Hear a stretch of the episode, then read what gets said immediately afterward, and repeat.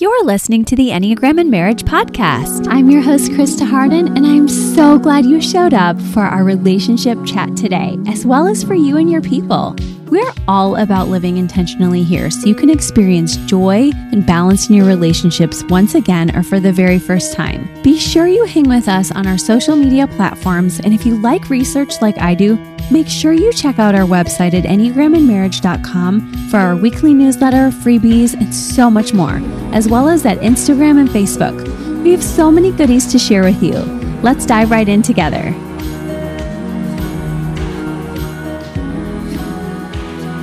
Guys, I'm so excited that I get to talk to you about Enneagram 7s today and what they want in marriage. It is such a joy to be able to have this space to not only share with each other over the airwaves ish. Now, I don't even know if you'd call them airwaves, ether, but either way, either way, I want to let you know that talking about this with you outside of this podcast has been a joy to me because I've been hearing from Jen and others that you guys are liking these mini shorts. So I'm glad because this is just a one stop shop for us as we remember what we like to be loved with in our typology. So cool because as we think about how we typically love in our own love styles or love languages, sometimes it's that reminder of like a child would say, I don't want socks for Christmas, we're also saying, like, I know you meant well when you loved me with your style. And like, we ultimately want to accept anything and get the rest from God. But it's still no fun to write out a whole list of what we want and then just get the socks because that's what our partner thought we needed. So that's my first analogy for seven, I think, is that we do add a lot of fun and we do add a lot of bursts of joy to our spouses. And we appreciate getting some of that back, not to an ad nauseum level because two Jim Carreys is just no fun, right? But to be honest, when my husband can bring me out of my five focus place and just add a little fun and sparkle to my life as a type seven, I appreciate that because I don't always have the sunshine to give.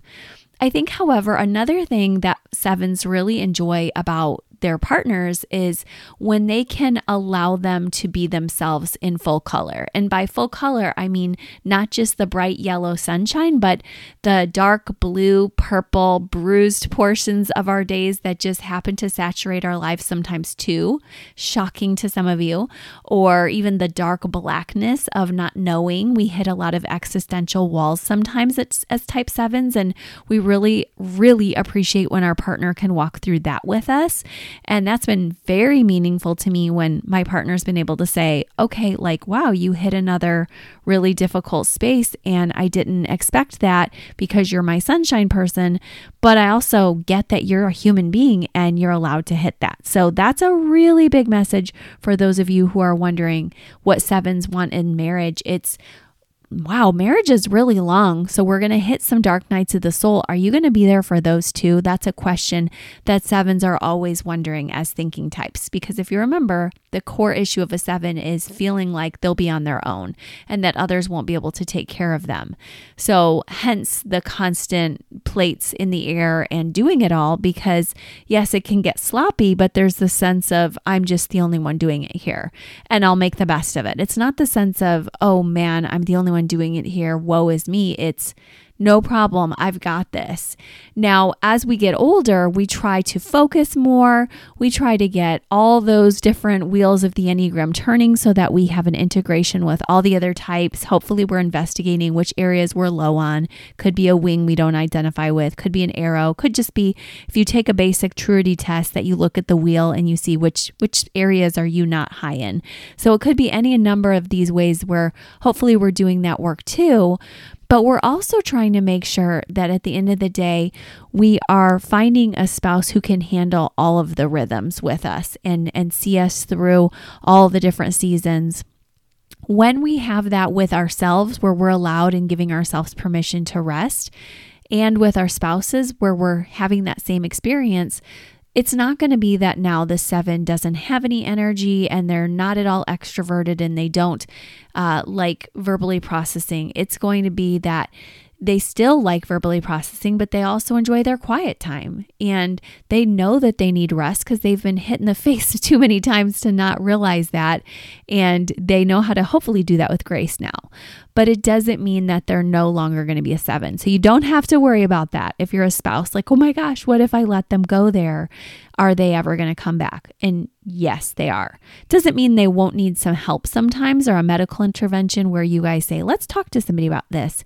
But it, it usually will just come back automatically. And in fact, sometimes you guys will have to force each other in not the the nasty way where, where it's controlling, but just kind of say, like, hold on, let's stop together and look and see are you moving so fast that you're really not trusting that I'm helping you as a spouse? And if your seven says they are, then ask what you can do to help them to feel safer. Not more fun and not more joyful, because they'll always want to overdo, but just what would make you feel safer? And that's a different answer usually. It probably won't be another trip or another item. It probably will have something to do with being given space where you're parallel processing together, where you're near and they know you're near, but that you're not on top of them. Because, like five, sevens really like that parallel space. But they know that a lot of other people like to be 24 7 chatting and talking and connecting. And that's not always super easy for a seven to connect at the heart level. So that's why they can overdo. So, just so you know, if you can offer them safety, it might mean we're here together and we're in the same home or the same room, but we're quietly doing our own projects. And that feels just so joyful to a seven. And it's a deep kind of a joy. It's not the frenetic, wild, racing heart. Um, but like I said, sometimes that comes back too. So don't worry if you're like, oh no, they're not happy all the time. Like that's normal. That's okay. That's good. But when they do need to process something, um, it is nice for you to be able to say, like, how can I make you feel safe so that you can process? I know something happened in your life, and it's probably a good idea to at least acknowledge that because that is a very loving act. So it's not only what sevens want, it's what they need. And then, like I said, what we also want is somebody who can hang with us in all of our moods, as well as lift us up when we're feeling down. Because when we visit that space, that dark night of the soul space ourselves, it's not just our spouse questioning, can they come up out of it? Sometimes seven is too. Sometimes there's the fear of, if I visit that space, I won't be well to come back up. So it can really help to have a spouse who says, like, let's get the momentum going again. Like, you got to cry, you got to wail, you got to mourn, you're lamenting for three hours or an hour or half hour. But um, some some of you are probably like 10 seconds, but however long it is, just having a spouse know that you need to be lifted back up could be a security blanket that could help you to do the work you need to do emotionally. So, have a conversation together.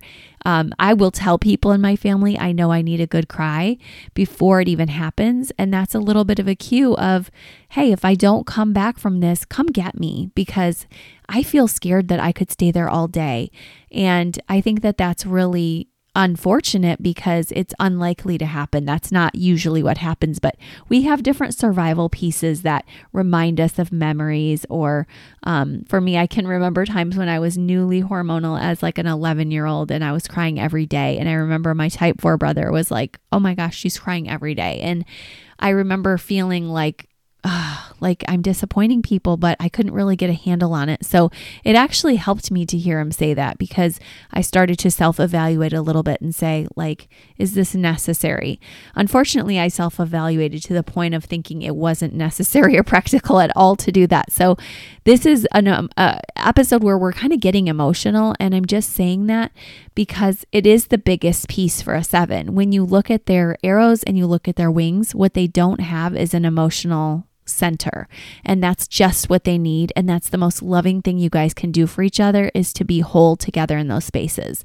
Help them to find ways to self soothe. You will not regret taking time to figure that out. But as we end this episode, the other thing you can do is you can let your seven play. You can let them be creative and imaginative and give them time to focus on their discoveries, help them to stay with projects and take deep breaths and continue to use their one to perfect.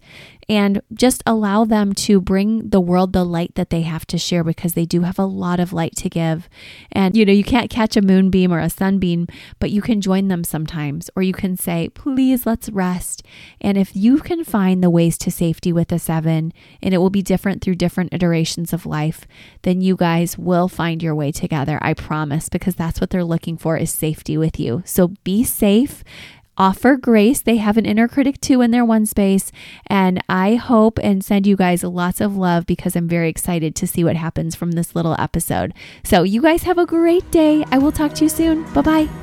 Thank you again for listening with us. It was so wonderful to have you. I love knowing we're doing this journey together, not perfectly, but with love, grace, and hopefully some fun too.